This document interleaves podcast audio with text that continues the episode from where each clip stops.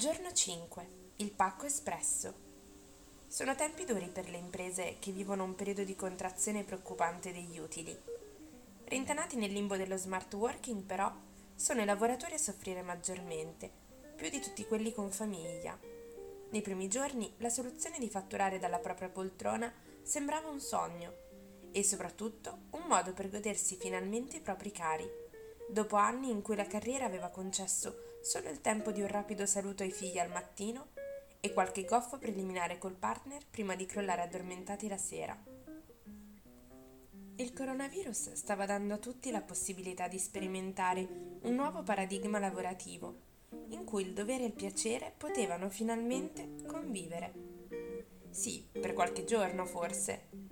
Il famosissimo rovescio della medaglia infatti non si era lasciato attendere molto e tutti i nodi erano arrivati al pettine, letteralmente. Non era infrequente scorgere dalle finestre mamme trascinate per tutta casa, tenute al guinzaglio dalle spazzole incastrate nei crespi riccioli delle bambine, trascurate per mesi dalla fretta del ritardo mattutino, che volteggiavano divertite tutte prese dalla loro interpretazione di Elsa in Into the Unknown.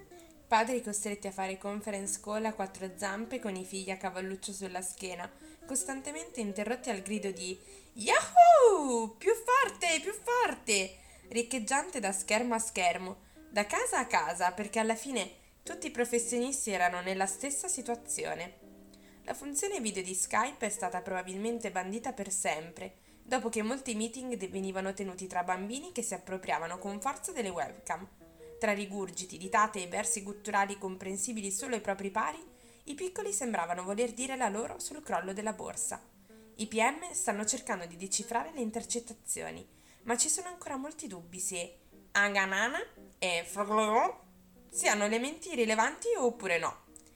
Tacchia Spillo e Tayer, le nuove manager del periodo Corona, erano le babysitter.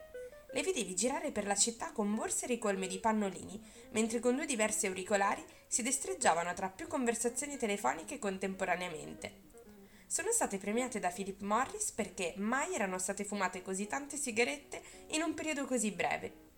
Grazie al duro lavoro da bambinaie e tabagiste, sono riuscite a guadagnarsi un biglietto di sola andata verso un'isola deserta, alla faccia dello smart working. Al quinto giorno non vi è stata altra scelta possibile. Poste Italiane ha aperto un nuovo servizio di spedizioni espresse, avvalendosi dei camion adibiti al trasporto dei cavalli, inutilizzati per la chiusura degli ippodromi. Con un bacio e un po' di provviste per il viaggio, i bambini sono stati salutati, mentre con un breve messaggio sulla, gre- sulla segreteria, i genitori più gentili avvertono Ciao mamma, stanno arrivando i tuoi amati nipoti. Tienili fino a che non riaprono le scuole.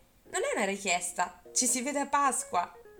Un minuto di silenzio anche per le coppie senza figli, le quali si sono rese conto che, a causa degli affitti folli di Milano e di mis- miseri stipendi percepiti per cercare di fare il lavoro dei sogni, il loro appartamento è veramente minuscolo.